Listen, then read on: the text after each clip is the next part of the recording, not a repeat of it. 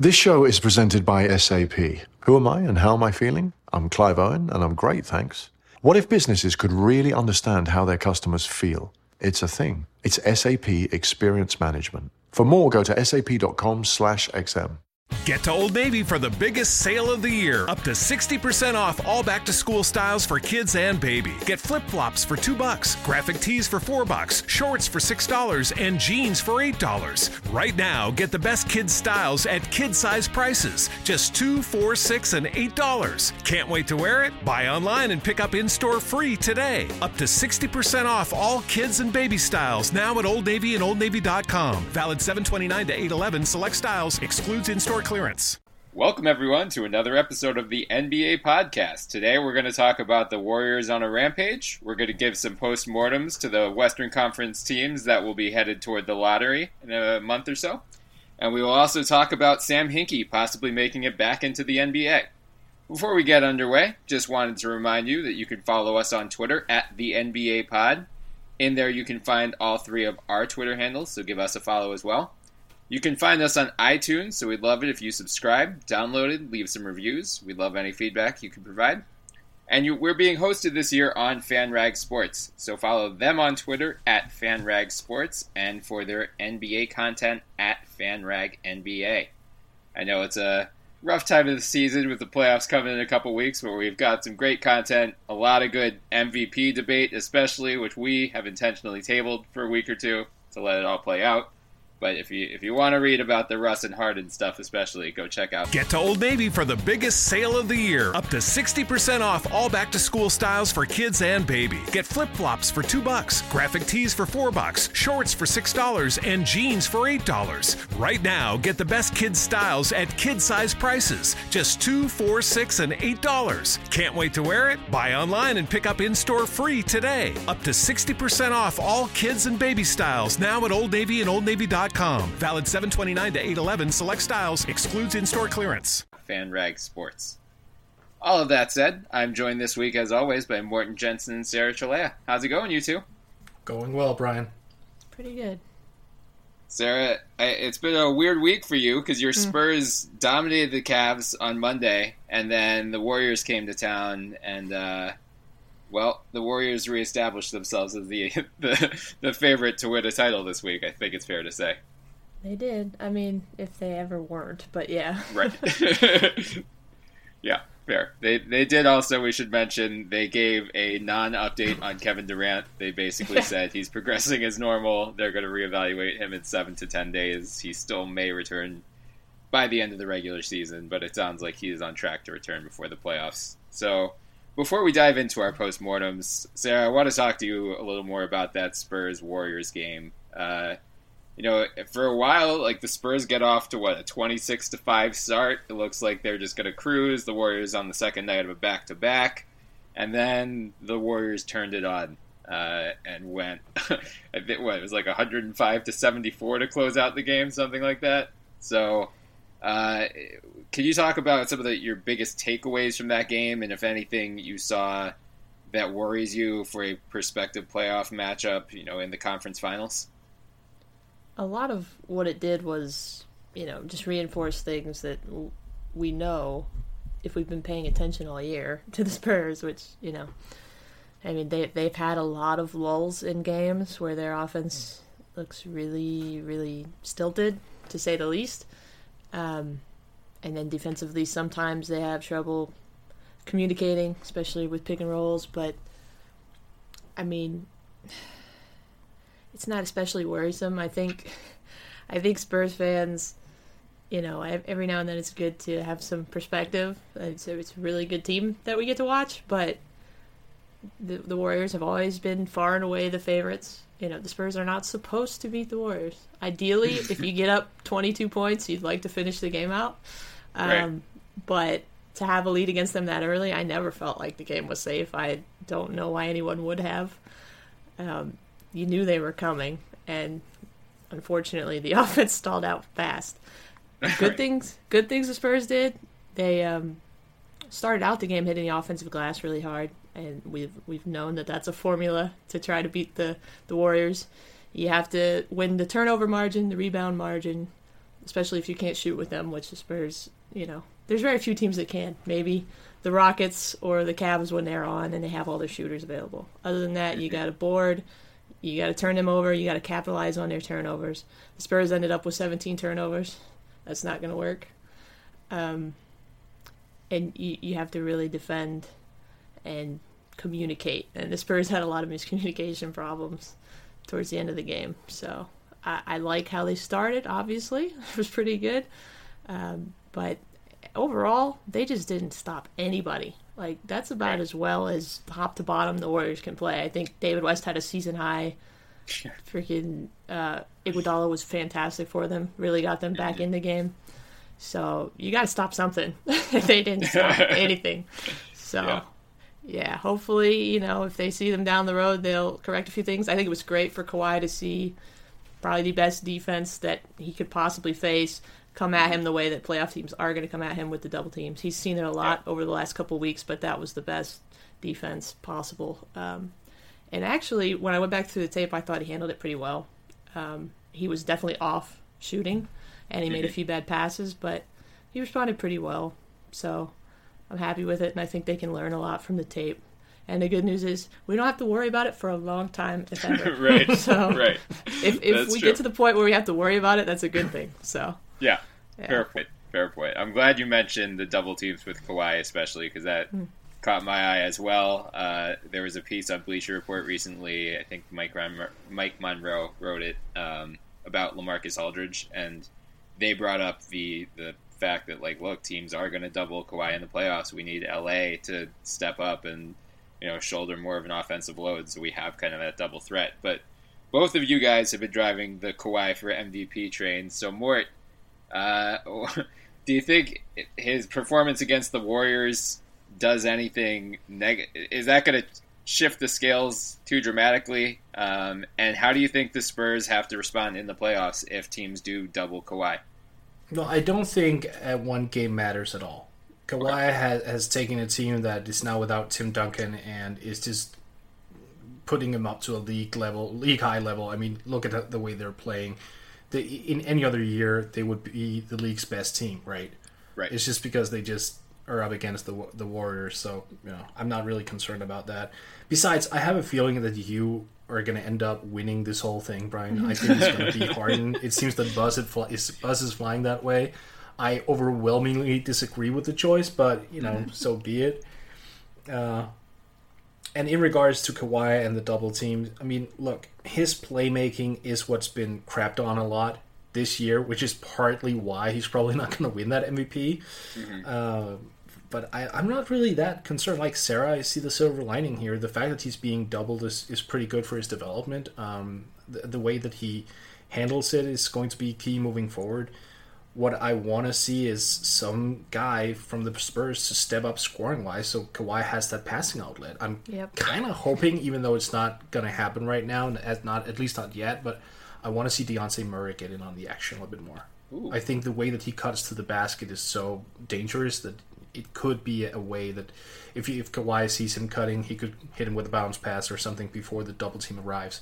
And I want Kawhi to really watch Michael Jordan saves. Like we know he's watched Kobe a lot. Mm-hmm. Michael handled double teams probably as well as anybody ever did. When he caught it on like the little block wherever he was, he would survey the floor. He would position himself in a way that he could survey the floor, and mm-hmm. all depending on the direction of which the double team would come, he would spin the other way for either a fadeaway jump shot or a pass to the or a skip pass to the corner.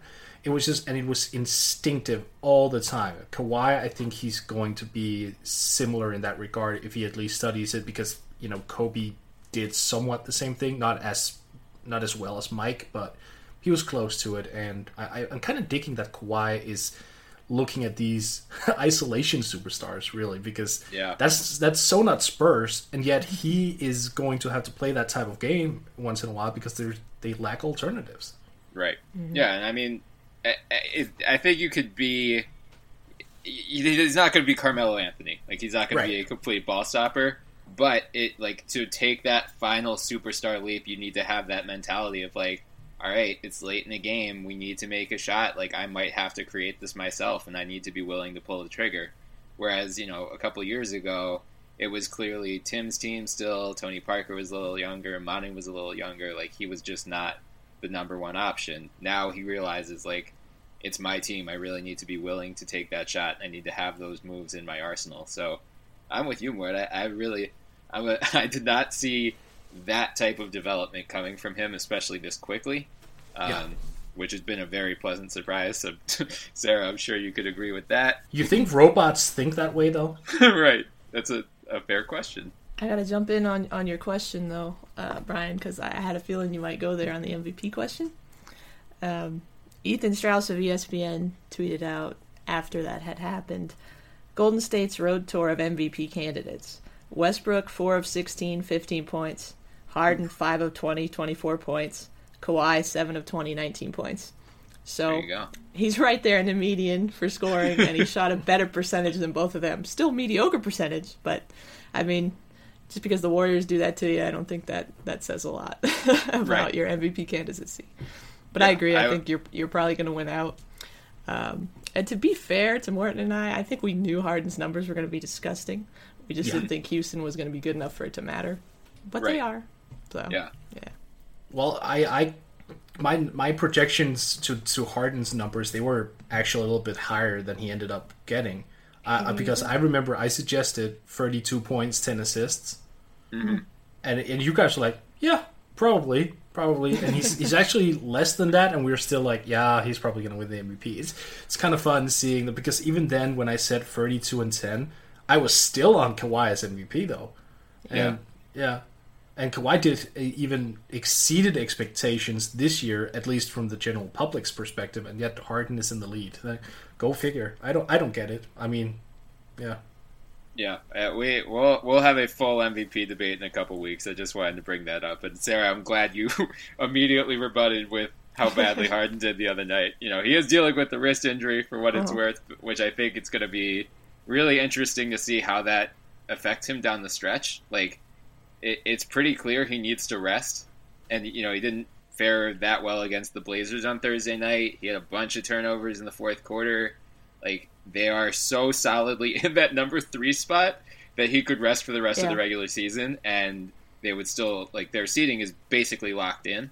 So I'm really, I'm kind of nervous that he's going to try to play the hero and like wants to seal up the MVP because Russ is right there and you know uncorking fifty point triple doubles against Orlando. Uh, so yeah, it'd be really interesting if he like if he refuses to rest to guard that MVP, but that comes back to haunt them in the playoffs. That's yeah. something to keep in mind moving forward. He should rest. But but it's awkward when he just came out and said, you know, right. you should win MVP yeah. if you, you play every game and you're there for your teammates and you don't let them down. So that he put himself in an awkward position on that one. Yeah, and Patrick Beverley did the same thing. He said like you're basically uh, there's no room for resting healthy players. That said, if he's resting, it's you know he's not healthy. Like he hurt yeah, his exactly. wrist. He yeah, exactly. Guys, guys take off games if they're hurt. So that's something to monitor moving forward. But I I wanted to not bring up Tony Parker, Sarah, because you made me promise not to so on much. Twitter. We will we'll talk then about I Tony. will. Oh Go no. for it. Oh, okay. So so look, we have to talk about it. Yeah. He had an over. He laid an egg in mm-hmm. 24 minutes, and he is looking so so bad right now. He he he's not just a step slow. He is he is unfathomable slow. I mean, he's looking like a guy 45, not 35. and I think what AC 34 right now. I mean, all his mileage has been spent. Just all those deep playoff runs. I, how do you justify starting him next year or like keeping him as one of the primary guys on the roster with with major responsibility? You don't. You can't anymore. He's a complete and utterly liability right now. I, and that's harsh. I know, future Hall of Famer. He's great. I love him. It's, it's nothing to do about that. But I mean, he, he can't really defend, and now he can't score anymore either. He's not really a great facilitator. Like, what does he offer at this stage? Sarah, I'll let you take that one.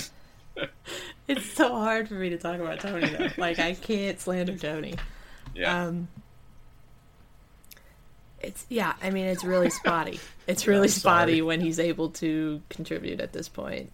Um, because it's just, and, and we've noticed this over the last few years, but you know more so this year. He can't shake off those little nagging injuries or those hits that he takes as quickly as he used to. That's just the reality of aging.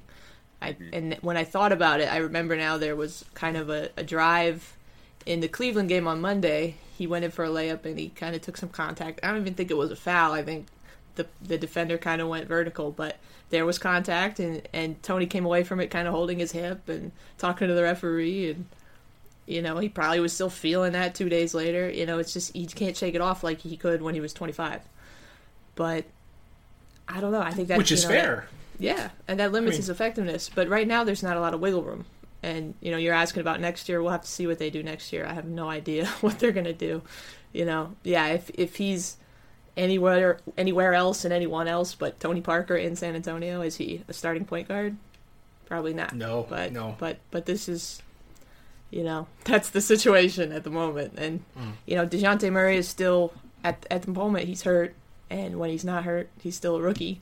So I'd love to see him get opportunities, but I'm not sure Pop's gonna do that in the playoffs. Um, but you know, for the people who say he's unplayable, uh, unplayable against Golden State, okay, uh, you can't play Patty 48 minutes a night. You know, Yeah. there's just, there's No, just right. not a lot of wiggle room right now. So it's gonna be what it is, and they're gonna have to find other answers. I, I don't know.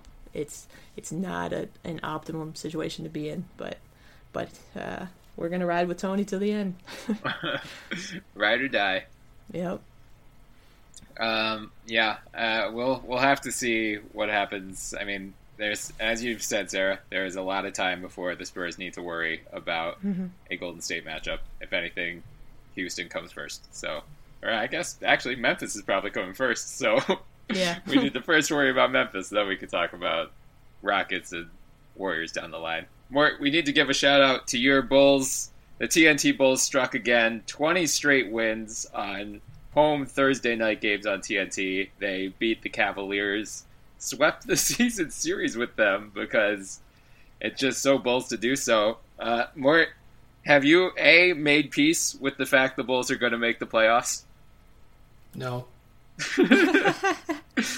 Do you know that their the rest of their schedule? I think they have seven games left. I think they have one game against an above 500 team. It's like Yeah, New York, they have the most favorable ske- schedule at all, uh, compared to Indiana and Miami. They're probably Yep. going to make it, and yeah, yeah, He stayed up It- to watch a loss last night, and they won. yeah. I, yeah, I did. I stayed up because I wanted to see the Bulls actually break this for godforsaken streak they're on, which I have no idea how is it's, it's done, but. Oh, like I, I think Zach Lowe said something today in his Yeah, column yeah. about Bulls fans. Uh, he's never seen like a fan base being less enthused about a team making a playoff run, Right. and he hit it right on the head about that with that one because no one wants to see this because it would justify the way the team was built, which was so wrong, and it would justify management's presence there. Even no, honestly, it probably wouldn't, but that would be their defense to it. So I'm just I'm hoping everything implodes internally. I mean, I, I I never root for injuries, so I won't go that far. Sure. But like, Yeah. I I will root for illness because that's not an injury. I hope everyone gets caught by like a huge bug. Like norovirus. That's harsh. Hope they go Just on a like- cruise ship. I just want you know 15 guys to have the runs for two weeks. Okay, that's Oh, that's where we're at. I live too close to the Bulls Stadium for that to happen. That means I'm probably getting sick too. So hard pass there. I do want to ask about their opponent though. The Cavs now are eight and eleven since the All Star break, which is tied with the Pistons, who we all admit are just a train wreck. Is it time to start worrying about the Cavs heading into the playoffs? Yeah, yeah. Now it is. Um, we had this debate early in the season, and I wasn't really that concerned. But given how they've played recently and their body language in terms of on the bench and everything, it just seems like something's off. LeBron didn't take questions with the media last night. He just he he rushed out of the door before um, Ty Lue came in and whatever. It was just like he was out of there. He wasn't in the mood. I think someone said on Twitter and so you you get the feeling there's something's something's going on in that locker room. Like Kevin Love, the way he played last night, it was like he didn't want to be there. It's almost like he intentionally picked up fouls just to get out of the game quicker. He was just he was he was hacking and reaching and just he didn't look engaged at all. And I I'm not sure what the hell it is, but the cohesiveness defensively is just gone. Offensively, they're not really that a juggernaut as well. It's more or less all LeBron and Kyrie. I mean, mm-hmm. and and it, they're got a little bit more ISO heavy now, and I'm I'm not digging the way they they're playing, and I think I don't think they are either. So it's what do you guys think? It's is it something like behind closed doors? Uh, I would. I mean, I, I'm hesitant to say it's bad chemistry. I think a lot of it is like they've been banged up all year and they just haven't had their full squad. For you know, J.R. Smith was out for a couple months.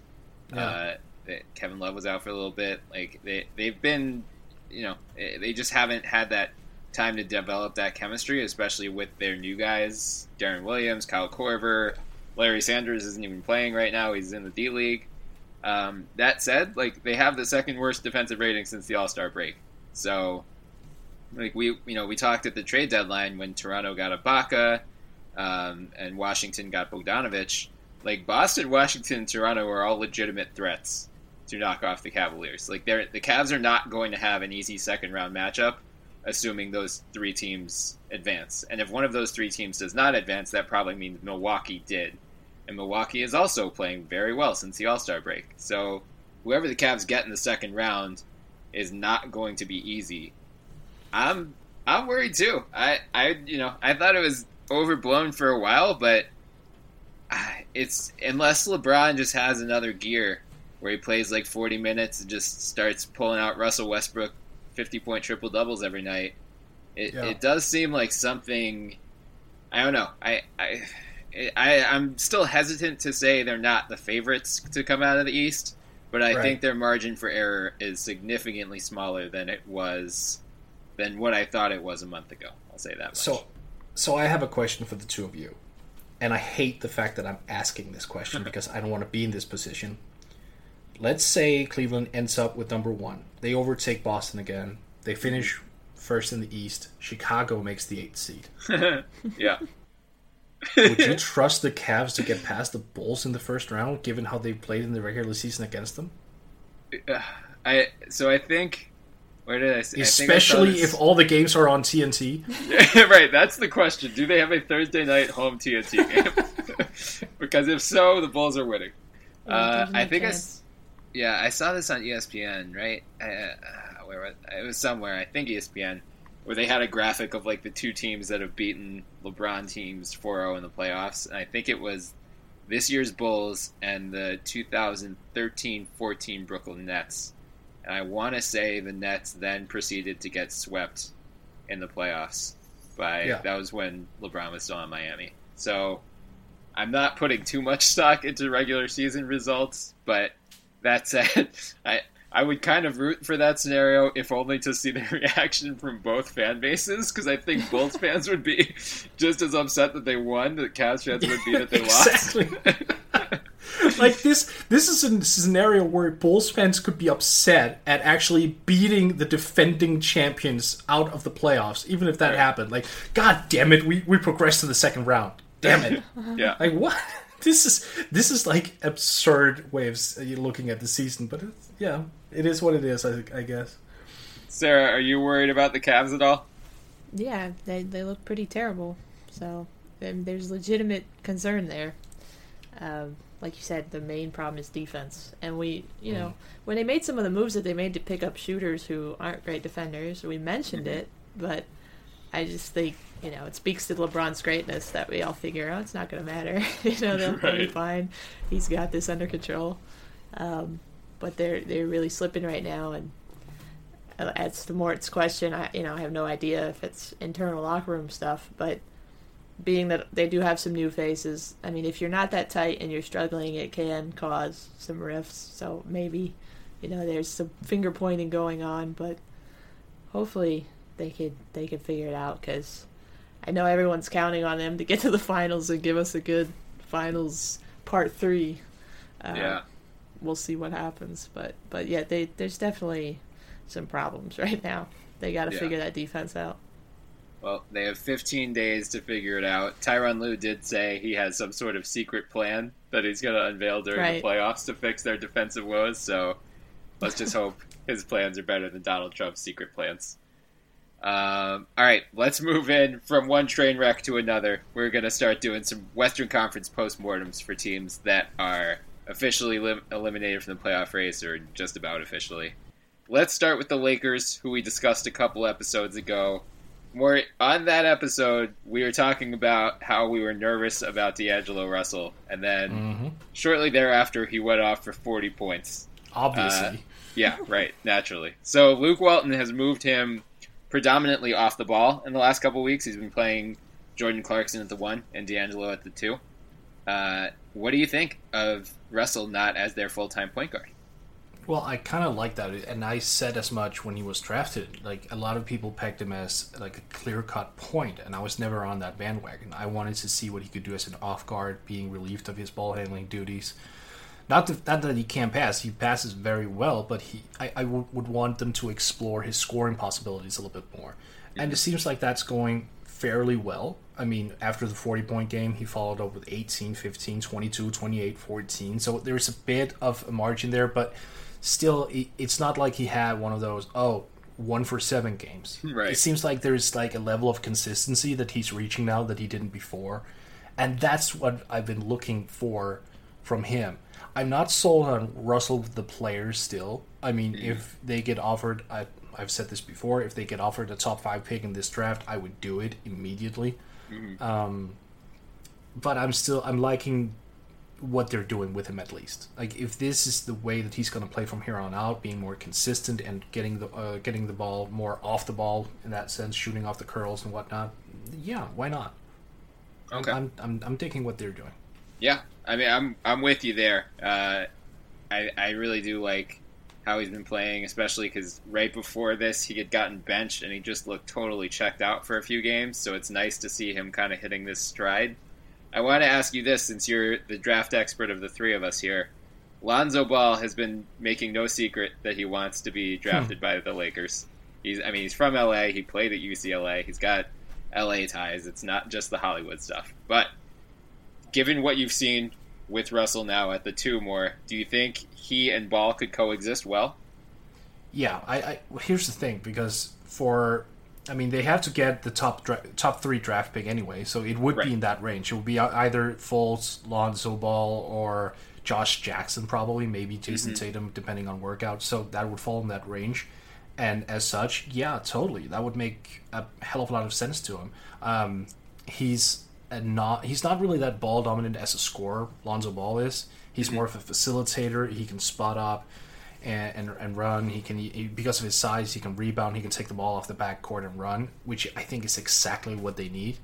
Um, I thought D'Angelo Russell would be a better rebounder. I thought he would be kind of the coast to coast guy. He's he's not really that guy. I think he would be better having a ball dominant in terms of passing skill uh, guy next to him who can also defend 2s not that neither is a great defender, but I do think that Ball's intelligence projects him to be a, a better defender overall. His positioning is better. Russell is he gets lost just on screen work, which is pretty horrid, really, when you're in your second season, that deep into your second season. So I, I would definitely love to see those two together, and then Jordan Clarkson could come off the bench full time as a combo guard. That is really the role I, I like him in as well. So having that three headed monster of Ball, Russell, and Clarkson intertwining on the two positions, sure, then then you can kind of say, okay, we we got the guards thing figured out. Now we we have to focus on the rest of it.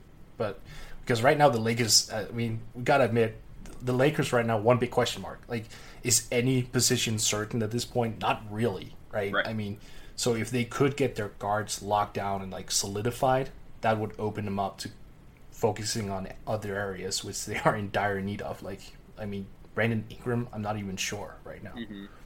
So yeah, ball would would be beautiful there. So that leads into my next question. I'm going to throw this one your way, Sarah, because as Morten mentioned, the Lakers have a lot of young talent. You know, they have Russell, Jordan Clarkson, they have Julius Randle, Zubac is playing well. He hurt his ankle last night. I think it was a high ankle sprain, so he might be done for the year. And there's only you know two weeks left. He it seems like he could be out for a while. Um, they have Larry Nance Jr., who I know you love, Sarah. So, mm-hmm. do you think they should just continue along this path of building around these young guys and taking their lumps for another year? Or is it time for them to start packaging some of these assets and trade them for a star such as Jimmy Butler, Paul George, Carmelo Anthony, all three of whom seem like they could be very easily acquired this summer? Right. Um, I think you know if you can get a guy like Paul George or Jimmy Butler, I don't want them to sell the farm, mm-hmm. but but um, you know if they could put together a package that works for both sides of you know say Randle and or Ingram if you're getting your uh, your three back of the future. I mean, we talked before about the win now thing is a dangerous thing. You don't want to sell off your future. I don't want to re, re hit the reset button on the rebuild.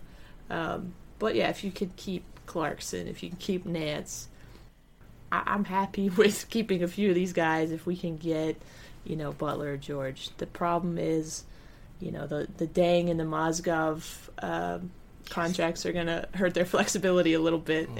in, in being able to do something like that. But but I wouldn't be opposed to at all if they can try to make it work. Keep keep a few of those those young guys. I'd be for it. Yeah. So I think a lot of it is going to come down to what happens at the draft lottery. If they mm. keep their top three pick, then they could probably package that with one or two of their other young guys. Maybe they do their top three pick plus Ingram, and that's enough for Butler or George, or you know maybe you have to throw in Clarkson or Nance or someone too, or even Zubac but like I don't think you have to sell the farm necessarily. Yeah. Um, and that said, if they keep their pick, their unprotected 2018 then goes to Philly, so they have no incentive to be bad next year. Like they have incentive to be good to make that trade look worse. So yeah. that I think if they keep their pick, a trade becomes more realistic. Whereas if they send their pick to Philly, then they probably have to. They can't trade a pick until 2021 because they would then owe their 2019 one to Orlando. So then they probably would have to sell the farm for Paul George or for Jimmy Butler. And you know, Paul George has said he wants to come to the Lakers, or he's he hasn't said it outright, but like there are enough reports that basically he is leaking it left and right. Uh, so it seems like we're in that situation, like the Knicks were with Carmelo back in 2011, where he was more or less saying like, "I want to come to New York. I'm willing to sign with you guys. Just don't give up everything." And then they proceeded to give up everything and you know lost the chance to actually com- contend for a championship because they like suddenly didn't have Danilo Gallinari and Mozgov and they gave up Wilson Chandler too and a couple draft picks. So you know I, I think it'll come down to the draft. Mort, I want to ask you this since Jimmy Butler could be one of their targets. Would Brandon Ingram plus that top three pick be enough straight up for Jimmy Butler? I mean, when you say top three, like where does it land? Because if it lands at three, no. It has. If it lands, if it lands on two, maybe. If it lands one, yeah. Hmm. Okay. It's let's, it's Markelle Fultz for me. It's yeah, right. Fultz all the way. But you wouldn't do it if it was three. I wouldn't do it if it was three. No, and also because I'm not that big of a believer in Brandon Ingram. Okay. Yeah, that's true. Hmm. Interesting. I, I, I would be more inclined to say yes because I feel like Jimmy's just going to bounce in two years anyway. But uh, I could see where you're coming from at least, especially because if you get three, you have to figure Fultz and Ball are going one and two, so you're probably going to get Josh Jackson, and it seems like Josh right. Jackson and Ingram are going to play the same position. So exactly, that would be redundant. So yeah. you would need like and, and, you would need a guy to score. Like if yeah. you trade Jimmy Butler, like who do you have? And if you get Josh Jackson and Brandon Ingram back, the Bulls would be lucky to average 80. Right. So maybe if it yeah. if it's number three, it would be like D'Angelo Russell and number three instead for Jimmy. Would you do that? Oh, uh, D- Da and number three. Yeah. That that would definitely be a lot sweeter. Okay. Um, oh, that's a tough one because I mean, look, I would I would even go as far as saying I don't need Ingram if it's number one. You would just do number one straight up. Jimmy Butler. It's for Markelle Fultz, probably yeah. Like Wow. okay, no, I, I would. Here's the thing: I would probably take that and then a future cup, uh, a couple future seconds, as well, okay. Yeah. I and think- and Zubac. Yeah. yeah. They would. That they owe, we can. if they keep their pick this year, they owe their 2017 and 2018 seconds to Orlando, but they could throw in. I don't think they have commitments down the line, or they could probably buy some from Philly because Philly has Yeah. four this year. in in today's market market we've seen that you can find value even on in the undrafted guys like Sam Yeah. Mm-hmm. Hinkie really paved the way there. We, We've seen Yogi Ferrell bust out on the scene, so uh, I, I'm sensing that the worth of second round picks are so much more now as Yeah. Mm-hmm. opposed to was like five or six years ago. So I would take as many second round picks I can get in addition to like the top overall pick, obviously, because Yeah. you would need a star uh, because you can fi- you can find gems in the Yeah. second round. I mean, easily in today's game. So, I mean, yeah. Zubac was a second rounder. exactly, exactly. Yeah. Like, and next year, I mean, this is one of my hot takes. Takes uh, Kay Felder. Next year, I think he is going to be absolutely fantastic. And the the Cavs got him at what fifty four. yeah, somewhere around there. And Yeah, uh, I- I Malcolm would- Brogdon, like the one of the of the year- already, yeah, Yeah, one of the excellent rookie of the year front runners. Right. Yeah. Willy Hernangomez was 35 a couple years ago. Exactly. So, Yeah. so give me all the damn second rounders. Right. okay. I mean, I guess if you think about it, you know, Kevin Love got traded for basically straight up for Andrew Wiggins. I mean, Anthony Bennett was also in the deal, but that was like Yeah, the, that that's was Anthony flyer. Bennett. right? Exactly. so I guess Fultz for Butler straight up isn't as crazy as it might sound. Uh, yeah, it's an in- interesting. Well, I'm sure we'll be talking a lot about the Lakers come May 16th or whenever we record around that week. Well, there is one note though, Mm-hmm. because this was some sometimes hashtag Bulls Twitter. Sometimes we have a lot of debates amongst ourselves. sure. Um, we go on big rants and we we try to solve the world's problems. And one thing that Bulls Twitter and I agree with this have come to an agreement on is that when the Butler trade is, if there is a Butler trade, it shouldn't be the current management that should pull the trigger on it. Like we would want different guys to actually pull the trigger, like a Mike Sarin or a Sam Hinkie for that. Mm-hmm. You know, that's that's my that's my name, that's my guy. But we, we just it's the fact that it shouldn't be GarPax because th- they will blow that deal. Right. Uh, I mean that this that's where the trust level is. I mean they couldn't even get the Cameron Payne, Taj Gibson deal right. They just had to throw Doug McDermott in there as well, like in a second. And a second round pick, yeah. That's what they do. I mean, overall they gave up like what five draft picks for McDermott, and then they gave Yeah. up McDermott and a second round for Payne. So essentially, yeah, yeah, you know where I'm going with this. Yeah, Basically, you wouldn't want GarPax to do whatever Butler trade is in the cards. Right. That's a fair point. Uh, okay, let's move on to the Phoenix Suns, who have valiantly tried to out tag the Lakers to no avail. Because the Lakers have really, I think they are 2 and 15 since the All Star break. No one was out tagging them. Uh, that said, they did shut down Eric Bledsoe, Brandon Knight, and Tyson Chandler for the year to get some of their young guys more run. Uh, Tyler Ulis has been playing well with Bledsoe and Knight out. Marquese Chriss, the number eight pick from this past year, is also playing well. Alex Len is showing some flashes. Alan Williams, I think he was one of our crushes a couple weeks ago. He's been balling Yeah. out. Uh, so the first question is, Sarah, I'm going to throw this one to you. Alex Len is a restricted free agent this summer. Has he shown you enough that you would re-sign him at a reasonable price? At a reasonable price. Um, I'm I'm fine with letting him walk, honestly, but they are going to need a center. Tyson is obviously, you know, getting on in years. um, there's there's not. I mean, I'm not familiar with the draft, so we can throw that to Morten. I don't know what kind of centers are going to be available, but um, as far as free agency, I mean, you could, you could potentially replace him with Mason Plumlee cheaply and be fine. Um, Olynyk potentially.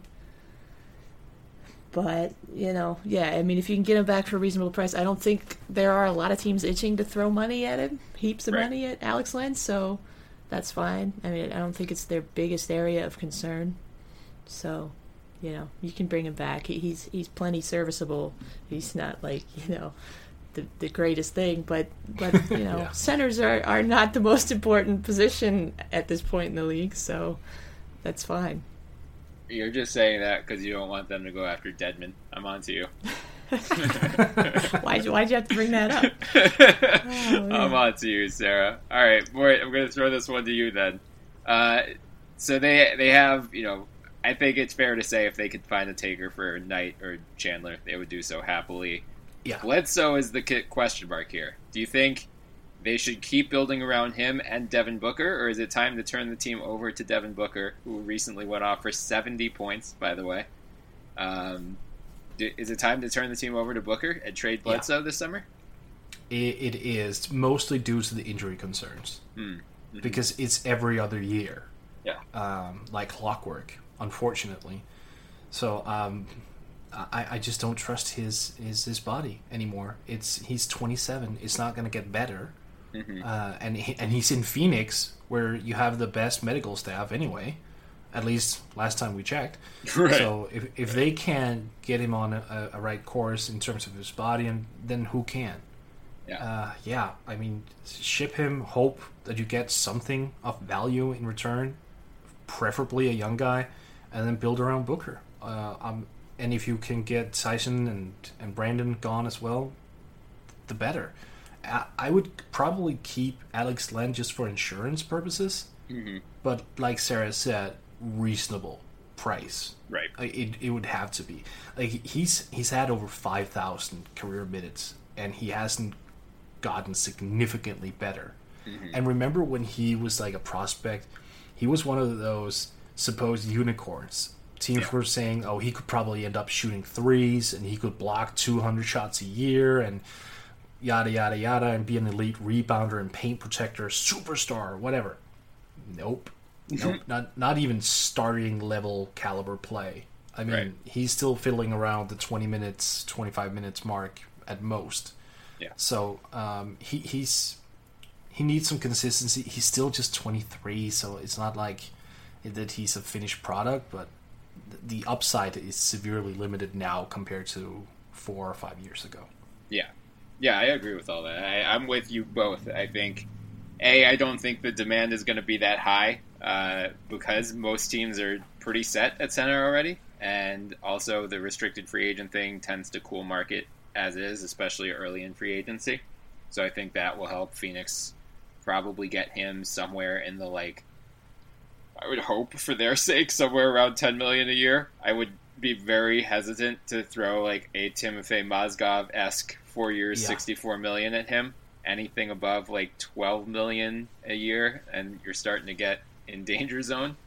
Uh, and for two years, just yeah, I mean, yeah, it's gonna. He'll be a very interesting test case because they shortened restricted free agency by a day in the new CBA. So it used to be 72 hours to match, now it's 48. So maybe that inspires a little more action. But it'll be very, very interesting to see what price he gets this summer and to see if teams learned their lesson from last summer.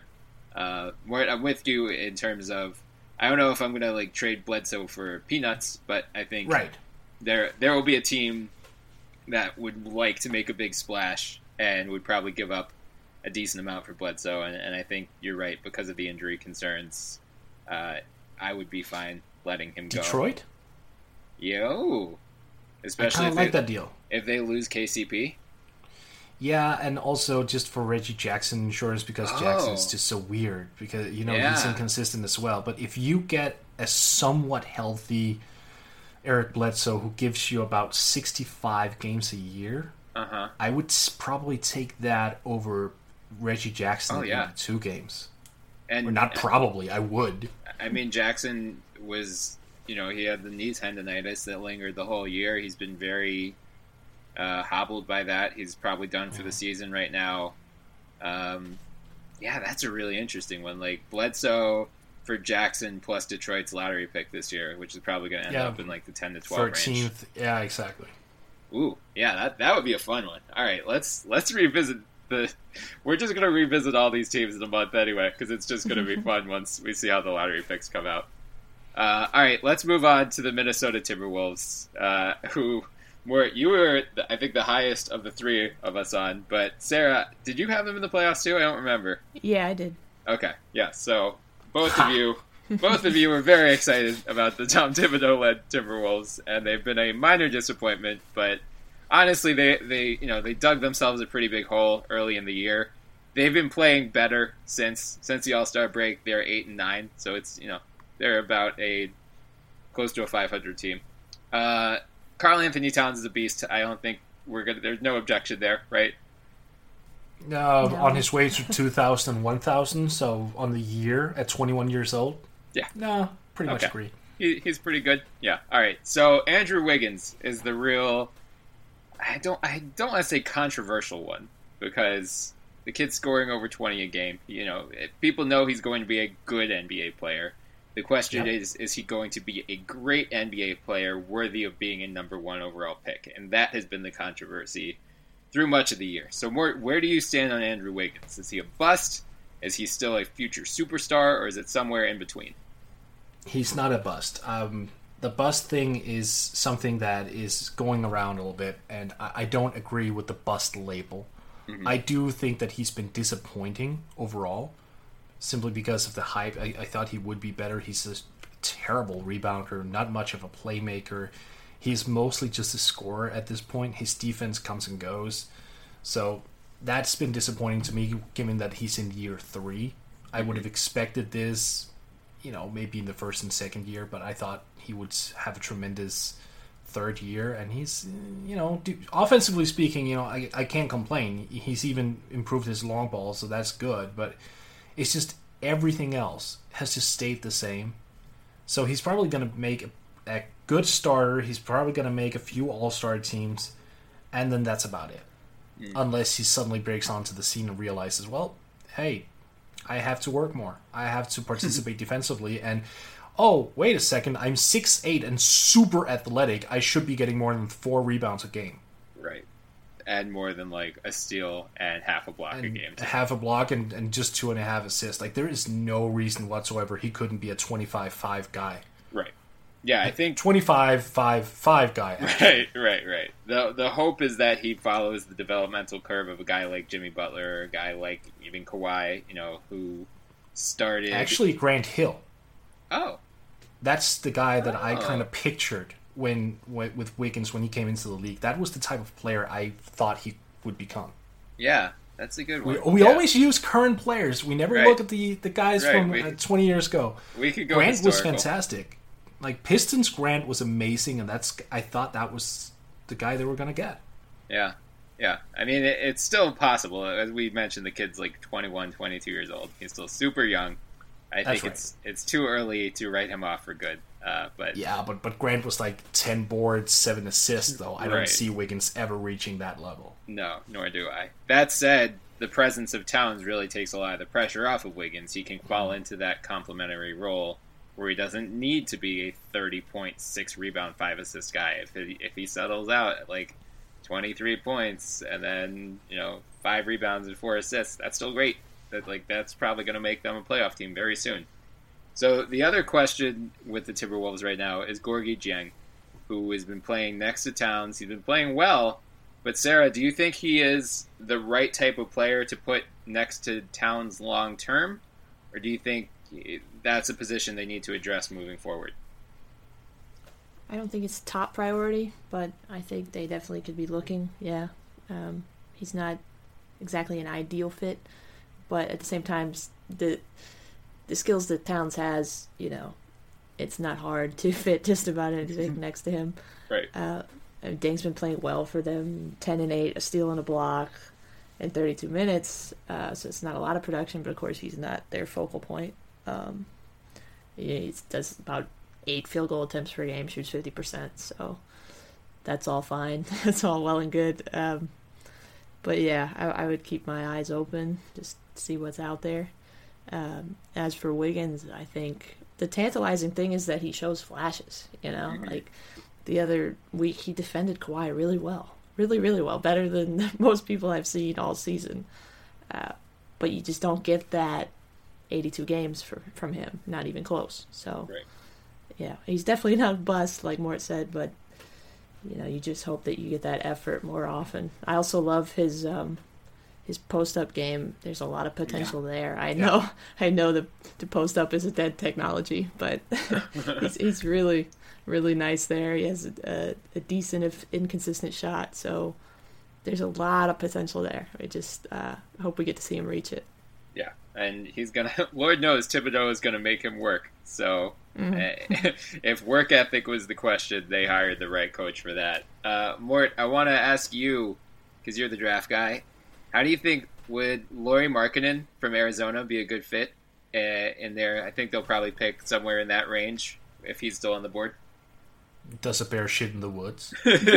okay, so so you're sold. obviously like look, yeah. Markkanen is a he's a gunner, but he's more than just a gunner. This this is what's so beautiful about a potential tandem with him and and Towns because both would be able to go inside and outside. Markkanen, a lot of people thinks he's he's just like a stretch forward. Now he can he can do the pump fake and dribble his way into a jump shot. He can like pull up from 18, 19 feet potentially outside the three point line when he develops a little bit more. He's got a legitimate offensive game. I really love that, and uh, to to function to put that in next to Towns would first of all lessen the pressure on Towns and. Wiggins. So you would have like a third scorer and actually a fourth scorer if we assume that LaVine is going to come back with in full strength. Right. So offensively speaking, Minnesota should just be like have no concerns whatsoever because they would have shooters at more or less every position depending on what they do with Ricky Rubio, mm-hmm. who's to his credit has done very well for himself as of late. Yeah. Mm-hmm. But no, Markkanen would be absolutely amazing in that system. Defensively, he would struggle for at least two seasons, so he would see a lot of the bench. Mm-hmm. But ultimately, looking forward to two years, yeah, he, he would be fantastic. I, I think what they're going to do is sign Taj, though. Taj Gibson. Oh. I, I, I mean, look, it's it's Thibs, it's Taj, it's just it's meant to be, right? Oh, so yeah. if they draft Markkanen and they they probably sign Taj for like two years, right? And then Markkanen can take over if they get Markkanen, but that yeah. would be a great way of doing it. Like, isn't that just Taj to many? Isn't that just like it has to happen in a way? Yeah, that does feel like destiny. It's beautiful. It almost yeah. looks like it's going to bring a tear to your eye. Yeah, yeah. I mean, and he's so low maintenance. Like he'd be perfect. Yeah, he's yeah. going to crash the boards. And, yeah. Oh yeah. And he loves Thibs. Like he doesn't mind when she screams at him. He was like, right. "Thank you. Could I have more, please?" He's just yeah, Taj right. is amazing. So, and, and I think for for Minnesota, getting Taj in would be perfect because they're they are so young. And here we have like a 31, 32 year old guy coming in who is tough nosed, gone on playoff runs, yeah. been with Thibs before, and he, he'll come in and he'll look those young guys in the eyes and go, hey, are you complaining? Shut the hell up. Right. I've right. I've been with that guy for five years or however long time he was there. you know, I'm doing fine. So, you know, quit your complaining and just get to work. I mean, yeah. I was a nobody. I was drafted 26. Look what he made me. That would, yeah, he would be. He would definitely give that that veteran leadership thing, which is which you know often overrated because look at like uh, the Lakers signed Luol Deng for veteran mm-hmm. leadership, and now they're paying him 18 million a year until 2019, 2020 for it. But Taj would be so good there. Yeah, if you get Taj for two years at a reasonable price, that would be that would be a good fit. So two years, twenty. Are, are you guys 20. are you guys both still in on the Timberwolves long term? You could see them in the playoffs next year. Yep. Mm-hmm. Okay. Yep. Yeah. Me too. Me too. Okay. So let's move on to the Mavericks, who I'm still bitter because they stole Nerlens Noel for very little. Uh, thank you, Bryan Colangelo. By the way, it really looks like that top 18 first, top 18 protected first round pick. It's going to convey. Thanks a lot, buddy. Um, so, Sarah, I need to ask you this since you are a big man expert. Noel is going to be a restricted free agent this summer. Do you think they have to match any offer sheet that he receives, even if it's a max? It's rough if it's a max because you know he's played so little, but yeah, I feel like you do mm-hmm. have to. Uh, he kind of fell in their lap, and uh, you got to hang on to him. So, yeah, you got to go for it. Yeah. Do you like what you've seen out of him so far in Dallas? Yeah, yeah, he's looked good for him. Um, I I know that well, I'll let you get into the the rest of your questions about Dallas. But uh, okay, You know, Okay. seems like seems like Dirk's gonna. He says he's gonna be around for a few more years. So Right. yeah, I love that that mix. Okay, so Mm-hmm. Mort, I'm going to throw this one to you because you are our noted Seth Curry stan. Uh, Yeah. So they've been building, you know, they at the trade deadline or after the trade deadline when they couldn't find a taker for Deron Williams, they waived him and they, you know, traded Bogut, but they were probably going to waive him if they didn't. And they did so to give more minutes to Seth Curry, to Yogi Ferrell, to some of their younger guys. Do you think that's the right way for them to go with Dirk on his way out, or do you think they should try to make one more playoff push to let Dirk go out on a high note? Look, I've fallen in love with what Dallas is doing, so I'm probably the wrong person to ask. I am so biased. I love what they're doing. I mean, I am so jealous. They are because they, they're they're just picking up these really really cheap guys and they're giving them the ball. And they have Rick Carlisle on the sideline, who is just he, one of the best coaches in the league and and he's on board. He knows the system. He knows their plan. He's like, okay, you know what? I'm gonna get a rookie in here. That's fine. I'm gonna give him the ball. I'm gonna teach him the game. I'm gonna give him some chances to develop. Look, I mean, the results speak from themselves. I mean, Yogi Ferrell, even though he's cooled down a bit, still 11 and a half points, four rebounds, three or sorry, four assists, three rebounds, 44 from downtown, almost 90 from the line. I mean, this guy is at the very least is gonna carve himself out a very nice NBA career, and you get him for peanuts. Seth Curry, great deal, and I mean, look, I, I still don't understand how Seth Curry can get two years, six million. It's so ridiculous. I mean, I'm I'm pretty certain that Mark Cuban and the whole team were just clapping in their hands when when he agreed to sign for that for that deal. I mean, so I, I love the fact that they're doing it this way because the guys they bring in are playable now, not like three years from now. So you give Dirk immediate help, but you also open the door for those guys to get better down the line. So they're playing both ends, but not in a bad way. Not like you know the Bulls are doing it like, oh, we have one foot in the camp of veterans and one foot in the camp of youngsters. Uh, you know, and you know, actually, a few teams does that, but Dallas doesn't. They Right. they somehow make it harmonious. Yeah, yeah. I mean, going back to the question I asked Sarah about Nerlens, I you know I, I'm with her in that they have to sign him, however much. Like you didn't make that trade if you weren't going to match whatever he receives. Oh, And it's- obviously. and it's the Yeah. same same thing. You know, you want well, you're hoping that because he's a restricted free agent, that cools interest in him a little bit. Maybe you just offer Hmm. him four years, eighty million right off the bat, and just call it a day, and hope he takes it. Um, but yeah, I, I'm you know as as someone who followed a team mo- mostly of D League guys for the last four years, I am also a big fan of what Dallas is doing because yeah, like that's that's how you harness value, and as you said, Mort, it's not like these guys can't play in the NBA. It's not like you know they they're just a bunch of guys on ten day contracts who will never be heard from again. Like Seth Curry is going to get a massive payday in 2018 when he becomes a free agent again. Oh, absolutely. He just he just somehow snuck under the radar and Dallas picked him up. And you know, to your credit, when that signing happened, you were like horrified. you were I Yep. you everyone could go back and listen to our podcast, our free agency recap, because Mort specifically called out that deal and said, "Look, this is it has the potential to be one of the best of the summer." Um, No, I ser- seriously. Even when he uh, the, he agreed to split with the Kings, even when that happened, I was like, "Are you stupid, Sacramento?" Oh, of course, yes, you are. But that's like you are giving away gold right there. I- it, it just it, I, to me it was so obvious because the shooting stroke alone allows him to create all that space. He's Yeah. got the creativity. I mean, and it's not just oh he's Steph's younger brother, which I think uh, so many fell into that trap. Like oh, you know, younger brothers don't ever work out. No, screw what history had taught you. It's mm-hmm. not about that. It's about his game, and the fact that he could shoot as well as he could. The the way he just kept having these great games in Sacramento, like going and going and going, but not getting the minutes. It I was just flabbergasted that he got six mil- million total. It's not even per year, Bryan. Right, it's I know. total. I know. When we saw it, we were like, we were both like, "Wait, that's six million per year, right?" Uh, Yeah. Oh no. Oh No, Oh nope. okay. Cool.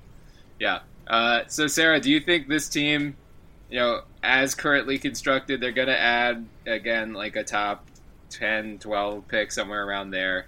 Do you think they can contend for a playoff spot next year without adding too many pieces? Well, you know, I had them making it this year, so. As did I. so, yeah. I mean, yeah, pretty much. I think they could probably use a small forward. Um, they, yeah, they definitely need to add a piece or two, but without adding a lot, yeah, they could contend. I mean, they came on strong at the end of this year last, at the end of this year, like they seem to do every year. Mm-hmm. Um, they just were a little late, and yeah, they can't really catch the the Blazers or the Nuggets now. But right they they came on strong for a while there and looked like a threat. So I, I never bet against Carlisle or the Mavericks anymore. Yeah, right. That that is it's really outside of pop. There is Wizard Magic. Just it's all in Texas. The entire state of Texas has NBA Wizard Magic right now. All right, let's move on. Where you you mentioned this last team uh, a minute or two ago, the Sacramento Kings. Yeah. Uh, you know they traded DeMarcus Cousins the, the Sunday of All Star Weekend as we all know. Uh, they did not get as much value as you would expect in return. Uh, that said, Buddy Hield has been playing pretty well for them. You know, that Vivek reportedly compared him to Steph Curry, which might have been an over shooting a little too high, but he has been showing more flashes uh, than he did in New Orleans, at least. Uh, Willie Cauley Stein and Skal Labissiere have both been playing well. So, Mort, do you think uh, should Kings fans be hopeful for the future right now?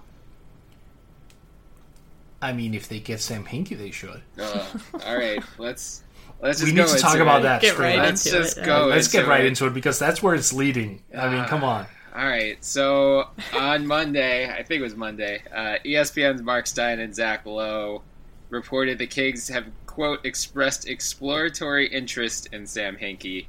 Adrian Wojnarowski of the Vertical then reported uh, Vivek Ranadive, the team owner, has shown interest in finding a front office executive to usurp Vlade Divac's authority and turn the franchise's general manager into a figurehead.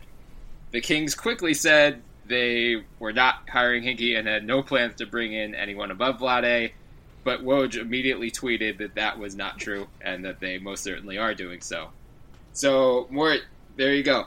Is your confidence in the Kings tied to who's running the franchise, or do you think the young pieces they have in place? Obviously. How can you ask me that? Well, Like, look at what they have right now.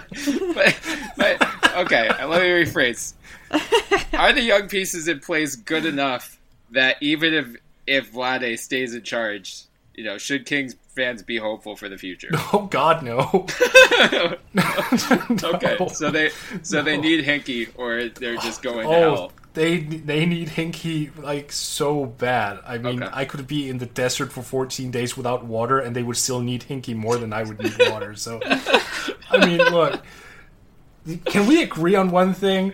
Like this, this has all become a thing because Vivek has finally gotten around to checking his app, like the Pocket app, and read Sam the Sam Hinkie piece from SI.com. Yeah. And then he's all like, "Oh, this guy's great," and trying to make it a thing. Yeah. Like this is where we're at. Like a couple days ago, he read the article, and now he's all in. Right. I, I mean, because I can't imagine this. This is coming out of thin air. This seems weird, but no, they they need Hinkie. They need someone who's gonna come in and use the system to their advantage and to know, you know, like not mess things up. Like a guy who's actually intelligent in terms of NBA dealings. That and that's not a slight on Vlade. It's fair. He didn't know coming Right, in, right. Uh, but but I mean, he he hasn't acquired that knowledge yet, and that that's why he should have never put been put in that position of power. It was just way too much, way too soon. Hinkie would be perfect, and Yeah. like I've said on multiple occasions, I would give Hinkie not the general manager slot. I would make him team president, and I would go all out of my way to hire Mike Zarren as my GM. I would hmm. have Hinkie and Sarin work in harmony, and I would watch my I would sit back and watch my team flourish for the next ten goddamn seasons. Yeah, yeah. Well, I mean, we should mention too that you know the figurehead.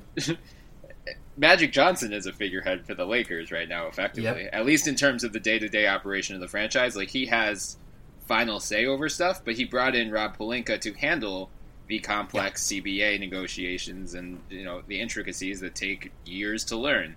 So if they brought in a guy like Hinkie and Divac is the you know the guy who has to like go speak to the media and Hinkie just gets to do his thing behind the scenes, that's not necessarily like bad or unprecedented. You know the Lakers are doing it. Uh, it isn't bad. Yeah, last time Vlade spoke to the media, he mentioned that they had a better offer two days ago. Come on. Right, right. There is that. Yeah. So maybe, maybe just don't have any of them speak to the media.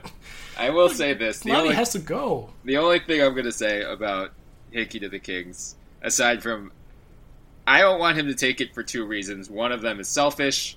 The Sixers own the Kings' 2019 first round pick unprotected. It worries me that Sam Hinkie could make the Kings far better than I think they will otherwise be in two years. So, for the Sixers' sake, I hope he does not take the job. For You're Hinkie's sake, impossible. for You're, so, Hinkie's you're sake, so impossible, man. well, but here's here's what I'm for Hinkie's sake too. I I mean, there's no guarantee another job is going to open up, but it seems like Basketball Insiders had a piece the other day about some places that might have turnover. It sounds like New Orleans will, or New Orleans might. Um, Orlando will. Uh, they mentioned Sacramento as well. It seems like there are going to be at least two or three GM jobs opening up. If you're gonna, it, my fear with Hinkie is twofold. If you're gonna just do the process again, you need an ownership group in place that is patient and that can like sit through three or four, you know, intentional seasons of losing to accrue draft picks, especially because the Kings have shipped out a lot of draft capital already. Um, Nothing we've seen from the Kings suggests they have that type of patience. Two, I don't want Hinkie to get typecast as this tank artist. Like, I think he could. I, I think when he inherited Philly, it made sense because they had traded Andrew Bynum. They had nothing in terms of valuable assets. They had traded a couple future first round picks.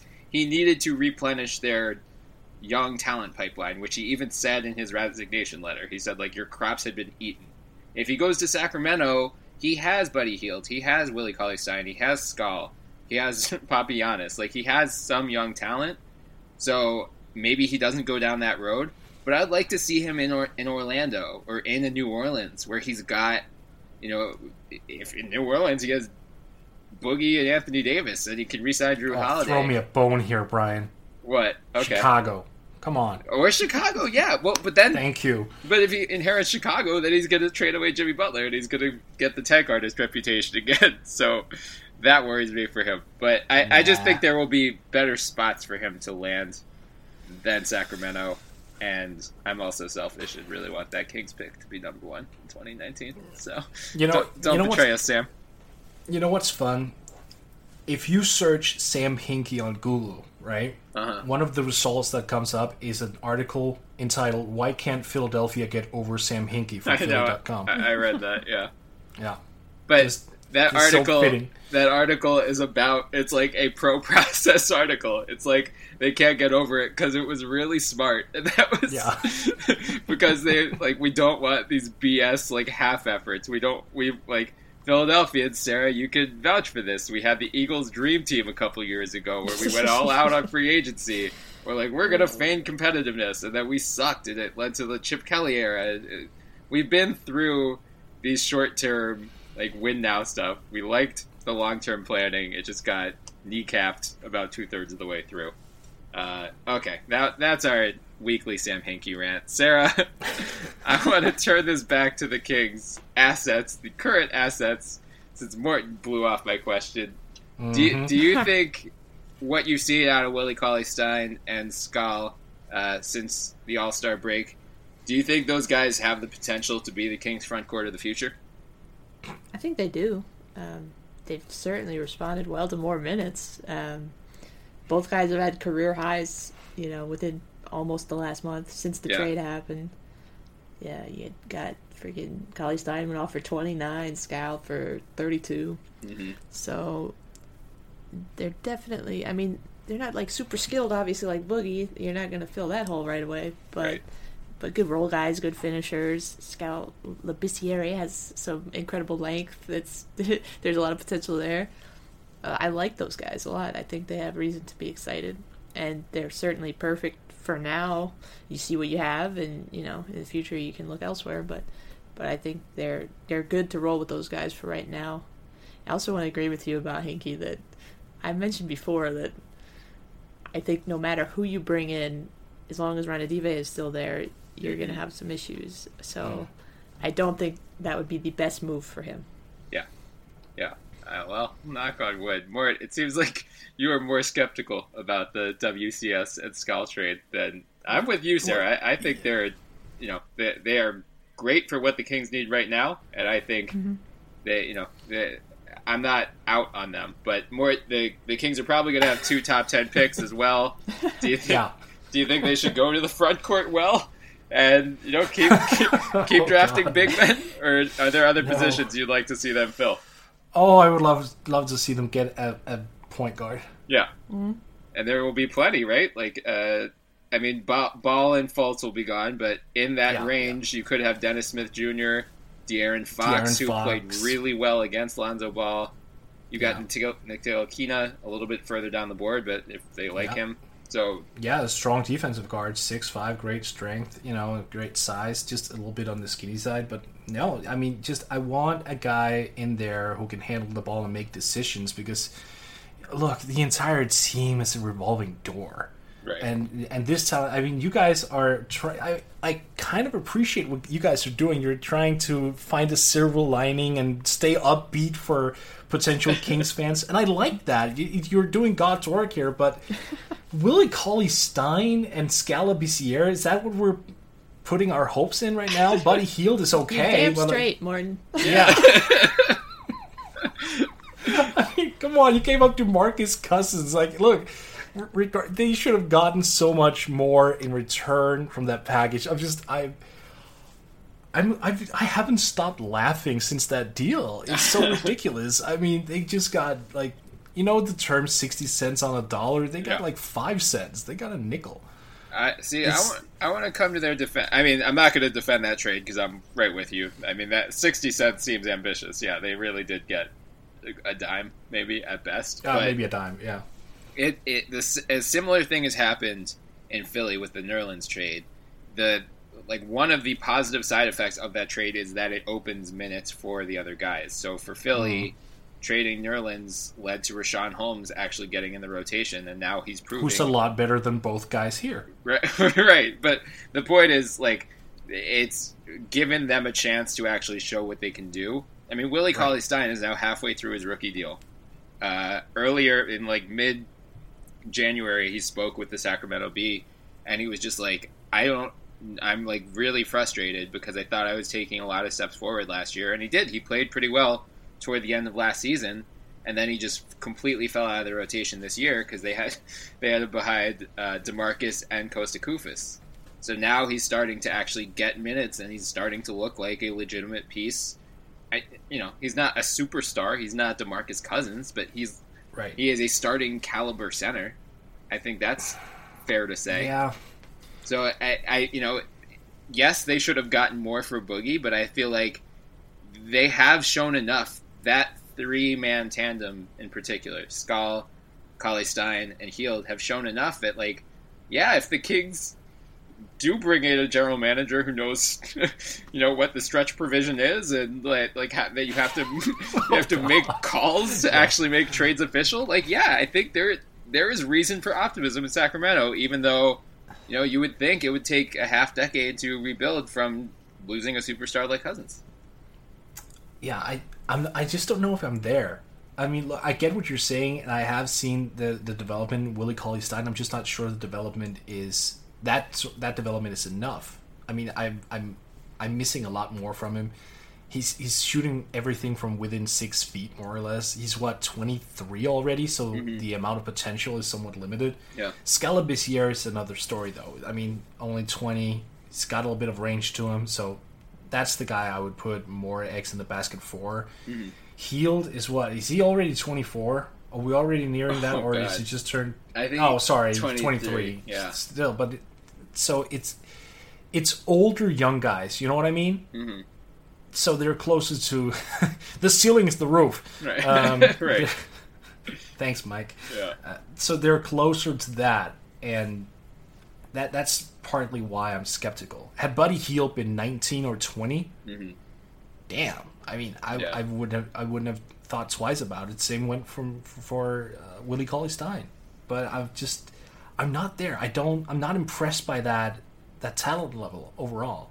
I mean, maybe it's because it's the Kings. I just expect them to Right. screw it up. Maybe it's because of that. I mean, whenever they have someone in like a high drive, remember Thomas Robinson? Yeah, I Like know. he- when he I came know. out of Kansas, he looked fantastic in Kansas. Then he went to Sacramento, and now he's he's never like he never found a footing, and he's still like a journeyman today. Right. I still think if he had been drafted by anyone else, he would have been a legitimate starter at the Yeah. four spot. I mean, their their recent draft history is something certainly to be concerned about because, in all likelihood, you know, unless the Pelicans get a top three pick, they're going to get the Pelicans pick this year. So, Right. in all likelihood, they're going to have two top ten picks. As you mentioned, where one of them you have to assume is going to go to a point guard, whether it's Smith, Fox, and Ntilikina. The other one, who knows? Like maybe maybe they get a small forward. You know, maybe they get lucky and Jayson Tatum falls a little bit and they can get him to replace Rudy Gay. But you know, look at their recent draft history of, uh, as you mentioned, Robinson was Yeah. fifth.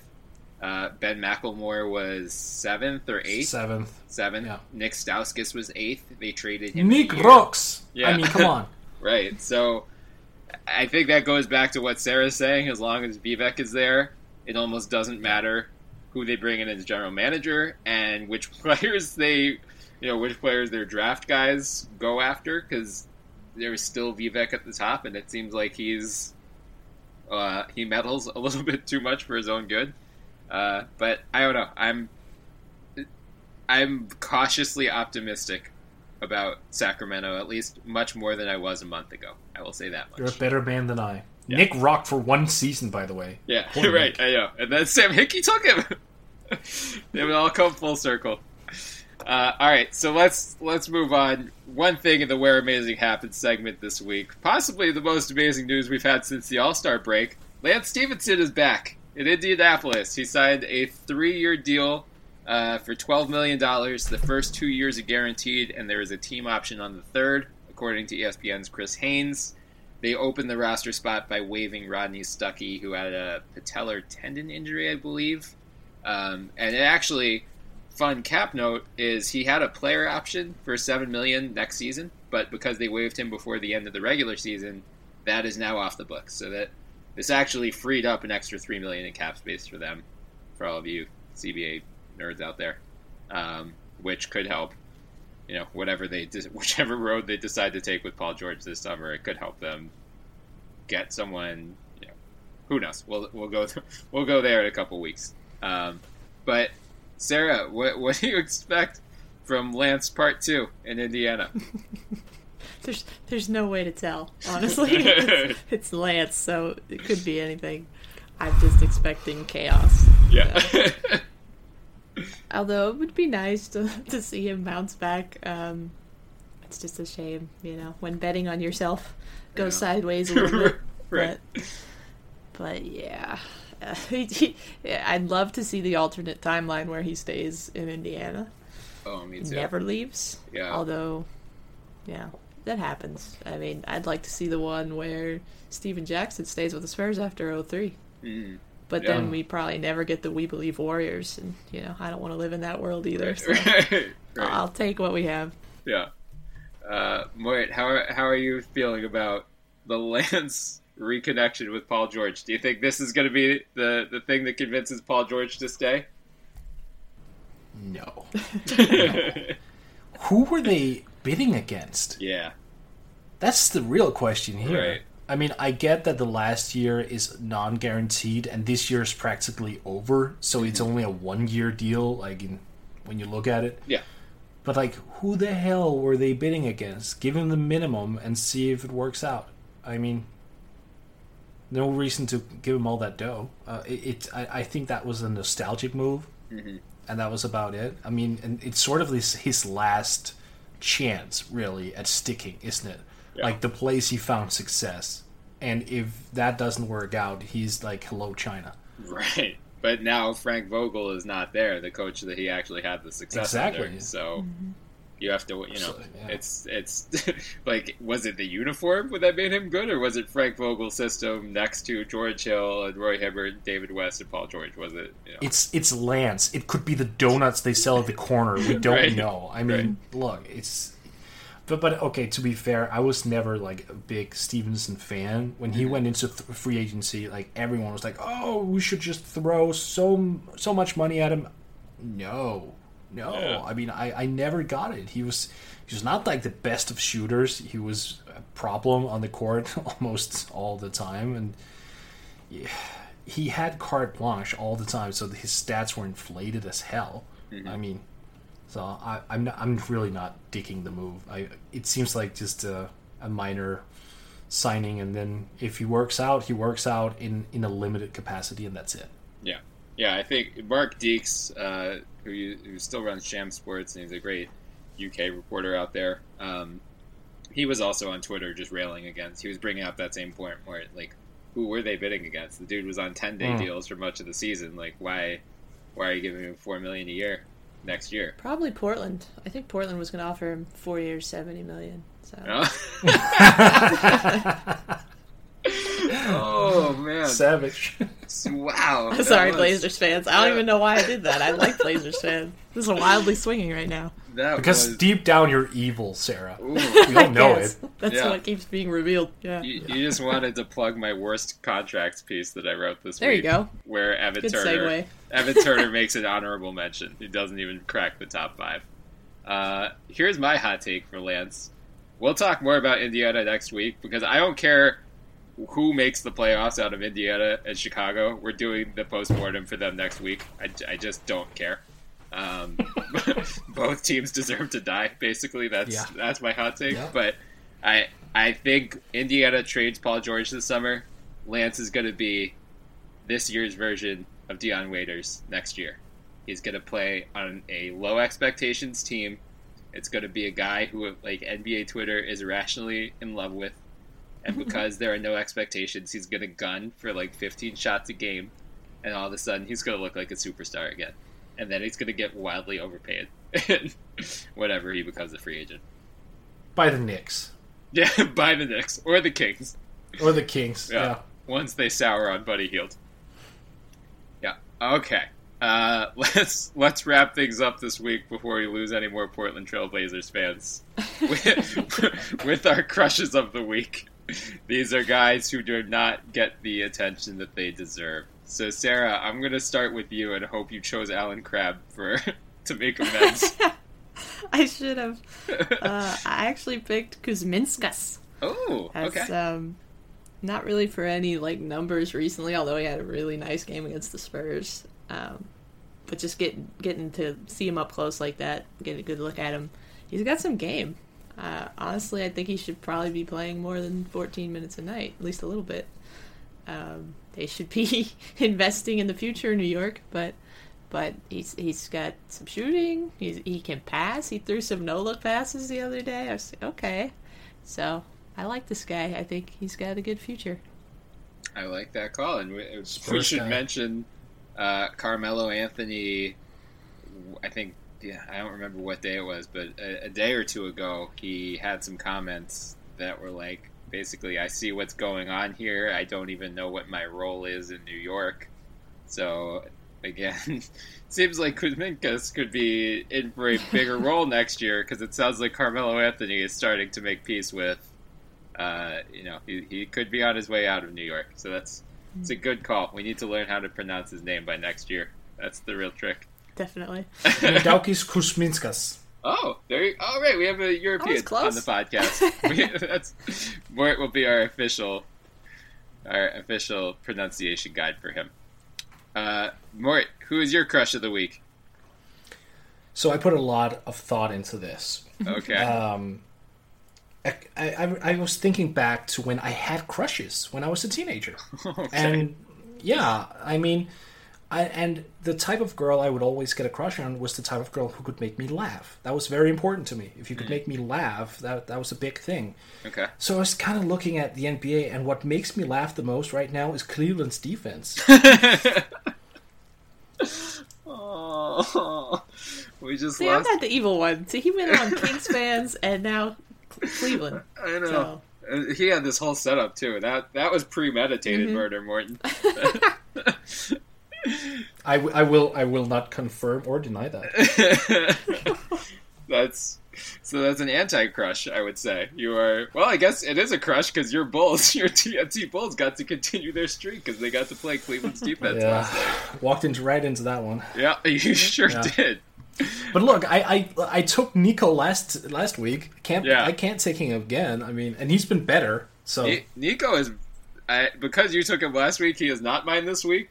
But let it be known, he is my crush this week because I'm going to win four fantasy basketball titles, and it's going to be because of Nikola Mirotic, who has hit six threes in back-to-back games. I wrote a thing for FanRag on Thursday saying to pick him up, and then he made me look really smart. So I'm very, very thrilled with Mr. Mirotic. Uh, all right, I, I'm going to be nice with my crush of the week, unlike Morten. I'm going with Greg Monroe, who, you know, it- it looked dicey for Mr. Monroe early in the year. He was just not playing all that well for the first two months. Just seems like Jason Kidd didn't really know how to use him best. Since the All Star, or not, sorry, yeah, since the All Star break, in 25 minutes a game, he's averaging 13.2 points, 6.5 rebounds, 2.8 assists, uh, 0.8 steals, 0.6 blocks. The Bucks, since the All Star break, are 14 and six. They are hard charging into the playoffs. Uh, I think it's pretty safe to say they're going to make it. And more kudos to you because you were the only one of us who saw that coming. Uh, and he's got the fourth best net rating on the Bucks, only behind Jason Terry, Teletovic, and Khris Middleton. The best. I did not see that coming though. Yeah, I know. the the best uh, when he's off the court, opponents outscore the Bucks by 2.8 points per 100 possessions. So he's playing really well. Like we, you know, this has been a constant theme throughout the year. We talk about how these like back to the basket big men have, you know, instead they're not completely extinct, but putting them on the second unit is the best way to utilize them. And it really seems like Monroe is now the shining example of that. Like they have really figured out how to use him well. Or I guess Monroe and Pau Gasol were for the Spurs too. Um, they've really figured out how to utilize those guys, and they can build their second units around them. They can feature them very heavily, but they also have guys like you know Giannis and Khris Middleton, who's been playing really well. Brogdon's been playing really well. I you know if I'm if I'm any one of the top four East teams, Milwaukee is the one team in there that worries me. That's the I don't care about Atlanta, I don't care about Indiana, I don't care about Miami, I don't care about Chicago. Whoever comes out of that eight seed Yeah. garbage. But Milwaukee is the one team I am actively trying to avoid because they've got now four guys playing very well. Teletovic has been bad for most of the year, but now that Michael Beasley's hurt, he's starting to knock down some threes with more regularity. I don't know. I, I, if I'm whenever the Eastern Conference bracket comes out, that's whoever Milwaukee plays is the one team I'm gonna be eyeing as an upset. Can I add a note on Monroe? Yeah, please do. One of the th- one of the things, uh, one of the reasons as to why it works with him coming off the bench and him getting minutes and being productive is also because he can pass. He's Yeah. a very very clever passer. So he's not this black hole like Al Jefferson, for example. Right. and and and that just means so much when you have guys around him who can score themselves. So he can sort of be weaved into the offense without really being a liability. So I'm, mm-hmm. I'm, I'm like you. I'm digging what Milwaukee is doing, but you also have to give him credit for his his fundamental skill set, which is just so solid. Like he's not a defender and he's not a shooter, and those are the drawbacks. But like he's got virtually everything else. Yeah. Yeah, he's going to be, you know, we mentioned Alex Len being a, an interesting test case in free agency this summer. Monroe has a player option that he could decline, so he could become a free agent as well. And, you know, there, there is speculation that the salary bubble is going to burst next summer because the cap isn't supposed to raise all that much. So it might behoove him actually to get opt out this summer, sign a long term deal, and lock a big salary in place. So it'll be it'll be fun to see him in the playoffs, but then also I'm sure we'll be mentioning him as we get toward free agency and see what how he which way he goes there. Uh, so that's going to do it this week for the NBA podcast. Again, we'd like to thank you for joining us. Apologize as always to Kings fans, but also Portland and Cavs fans this time. Uh, just a reminder, you can follow us on Twitter at the NBA Pod. All three of our Twitter handles are in the bio, so give us a follow as well. Uh, check us out on iTunes. We'd love it if you subscribe, downloaded, leave some reviews. And then we're being hosted this year on FanRag Sports, so check them out on Twitter at FanRag Sports and at FanRag NBA. I'm Bryan Toporek, and as always, I was joined by Morten Jensen and Sarah Cilea. Take care, you two. Likewise, Bryan. You too.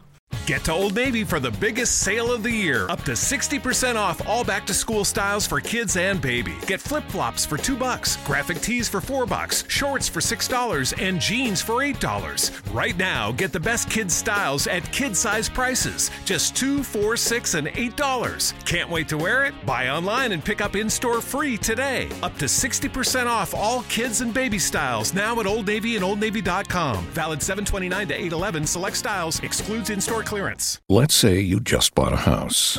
Bad news is, you're one step closer to becoming your parents. You'll proudly mow the lawn, ask if anybody noticed you mowed the lawn, tell people to stay off the lawn, compare it to your neighbor's lawn, and complain about having to mow the lawn again. Good news is, it's easy to bundle home and auto through Progressive and save on your car insurance, which, of course, will go right into the lawn. Progressive Casualty Insurance Company affiliates and other insurers. Discount not available in all states or situations.